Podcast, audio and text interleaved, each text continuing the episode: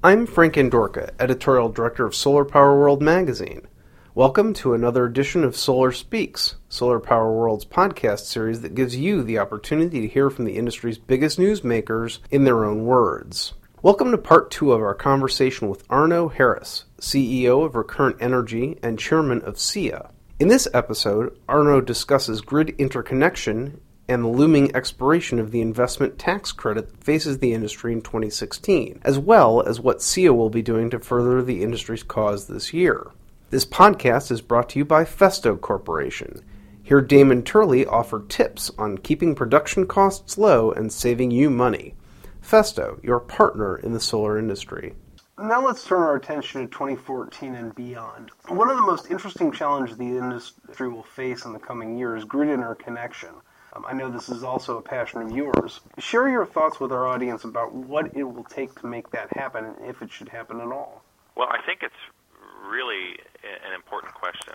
Looking at the future of what solar can offer our country, we're in a world now where cost is no longer the primary objection. And so the major thing that will be a gate on just how large a role solar can play in our future clean energy system really is putting together a compelling vision for how we build a grid that can accommodate a lot of variable generation. And when you look at the grid that we have today, it's basically a grid that was designed with the idea that you had a fossil fired power plant in one place pushing electricity one way to load or, or energy users in another place.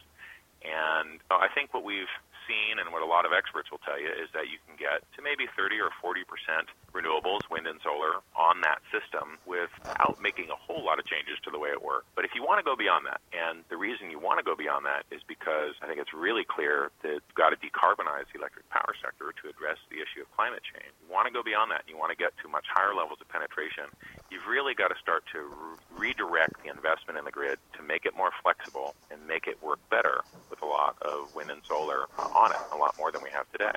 And I think there are some, some key things that, that we're, we're building consensus around around what we need to do. You know, fundamentally, we just need to invest in this concept of flexibility, and flexibility really breaks out into three major pieces. You've got investment in transmission, which allows you to move power around more effectively across regions so that you can take it from where the wind's blowing or the sun is shining to where you've actually got people using power. You have to invest more in flexible generating products. So that might be things like natural gas. It might also be things like storage, but it's technologies that can ramp up and down quickly and respond to the needs of the power grid to keep the supply of energy and usage of energy in balance. And then the third piece is really out at the distribution end of the grid. You've got to be able to use things like demand response and like distributed generation and distributed storage to increase our control over the load that's on the system, again, to help operators keep it in balance. You put those three things together regional transmission, flexible products, and distribution level flexibility and you end up with a system that could get to, many experts estimate, 70% or more renewable electricity. And that's, that's really where we've got to go. When you look at solar's future, do you see it developing along the lines of traditional centralized distribution as we talked about in, on the 19th century grid that we have? Or do you see it moving more in the direction of distributed generation? I think it's a false choice. I think it's got to be both. And that's because I think, first of all, solar is one of the unique generating technologies out there in that it can be deployed on the rooftop or at utility scale. The reality is that if we are going to move to seriously decarbonize the electric power sector, we're going to need to put as much as we possibly can on the grid. And it really delivers different value in different locations. On the rooftop, you're putting power as close as possible to where it's actually used, and I think you're also offering customers a real choice about where their power comes from, how much it costs.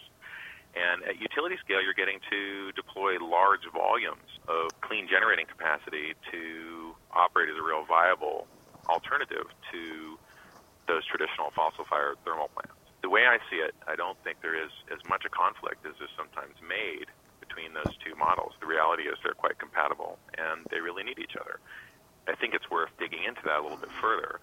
The first is just from a DG perspective, distributed generation perspective. The reality is that a world in which you have high amounts of DG, the grid becomes more important than ever. And that's because even with a large amount of rooftop solar, customers that deploy that technology still end up needing the grid both to sell excess generation as well as to have the grid there for backup. And the reality is not every customer can be self-sufficient. And so the grid is going to be with us for the foreseeable future. It's just that DG is going to play an increasingly important role in giving customers choice. The utility scale, there's a lot of benefit that comes from we obviously want to go as far as we can in terms of, of replacing dirty generation with clean generation like solar. But in order to do that, you need that flexibility we were just talking about. And part of that flexibility comes from having distributed generation on the system that can help the load be flexible in a way that allows operators to keep supply and demand in balance. So I actually think there's a very compatible symbiotic relationship that the two have. And I think the future we're heading towards is going to feature both.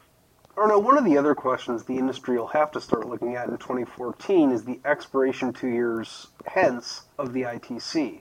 What's your view of what's going to happen with that legislation? What are the odds an extension will pass? And do you think that that looming sort of Damocles hanging over the industry will distort the number of gigawatts the United States installs over the next two years because everybody is going to try be trying to put projects in the ground before it expires? I think the first thing I'd say is just the industry needs to make a strong case for the benefit the ITC has provided and why it's important to extend it. And I think that the truth is that we're seeing that now as solar becomes part of our mainstream energy picture, in that solar is now a viable alternative, in part thanks to the ITC, in helping to decarbonize our power sector. The add-on benefits of that are a tremendous amount of economic development. The industry now employs over 120,000 Americans, and the industry has been one of the bright spots in an otherwise pretty disappointing economic picture. And that is, again, in large part thanks to the support that the investment tax credit provides. I think the politics around what it's going to take to extend that credit a little bit further is really hard to read. Reality is that the way things are done in Washington and with the current configuration of Washington, I think it's really hard to get anything move forward. And unless something's screamingly urgent and expiring tomorrow, it's really hard to get traction in D.C. on that kind of issue. The thing that the industry, through SEIA's leadership, has put forward is the idea that there's a, there's a really straightforward way to provide the industry the certainty it needs without you know having to advance a really politically difficult extension, and that is to do with the ITC what the industry did last year with the PTC, the production tax credit, which benefits the wind industry, and that's to provide shift the requirement from placing a project in service to earn the tax credit to simply commencing construction. And I think that's something that Congress could move on as part of an extenders package that would not raise the politically challenging question of extending the deadline, but would instead simply change the qualification for the tax credit, and that would effectively provide a couple more years of room for developers to bring projects to market. And I think you bring up a really good point in your question about why it would be important to do that, and that is the kind of cliff expiration that we're facing in 2016 does run the risk of really distorting the market in that way. And last year we saw 12 gigawatts of wind get delivered. Some cases, some some estimates are even higher than that. But I think this year we're going to see, I think, around one. And so what that reflects is just the fact that the wind industry saw the PTC credit expiring last year, and so everybody rushed to put all their projects on the ground. And it just it's another example of how kind of a boom bust mentality develops around timing of the expiration of various policies. And that would be something that ultimately would be better for the industry and better, I'd argue, for America to figure out a smoother way to make that transition. The good news is, in the long term, solar costs continue to come down. And with where we see conventional power prices going, the industry is going to be competitive sometime in the next five years. And I think that that is really the important thing in advocating commence construction or extension of the ITC is really recognizing that we are on a path to becoming economically competitive. Without that credit, it's just that we need a few more years to get it done. You were talking about the boom and bust mentality that's developed, and I know you probably watched this as closely as I did when the 1603 energy program went away. You had that same surge, people were talking about, oh, we've got to get these projects on the ground before the end of the year because otherwise we're going to lose this the 1603 program. And that's why I'm worried that as the expiration of the ITC approaches, you're going to see that same kind of distortion. And then you create an expectation for that amount of growth every year, and it's just not realistic. So that's my biggest worry moving forward on that. If you could pick one priority for SEIA for 2014, what would it be? And I ask this completely tongue in cheek are we going to see a national energy policy in our future? I'll answer in reverse order. I, I share your skepticism about getting a national energy plan in place. I just don't think we have the climate in Washington that would allow us to get to agreement about how to set those priorities and, and put them into law. Through the EPA's right to regulate carbon emissions as a pollutant, we're going to be able to make a lot of progress in beginning to put a price on carbon nationally.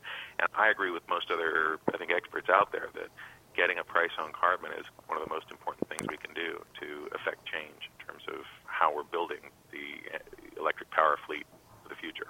In terms of SEIA's priorities, I mean, we're certainly going to be involved in that discussion, but I think, and there are a number of other, I would say, nuts and bolts type policy issues at the state level that we're going to advance that keep RPS moving forward, keep local carbon policies moving forward, and ensure that, that solar has fair access to the grid through interconnection standards for both utility scale and small scale projects.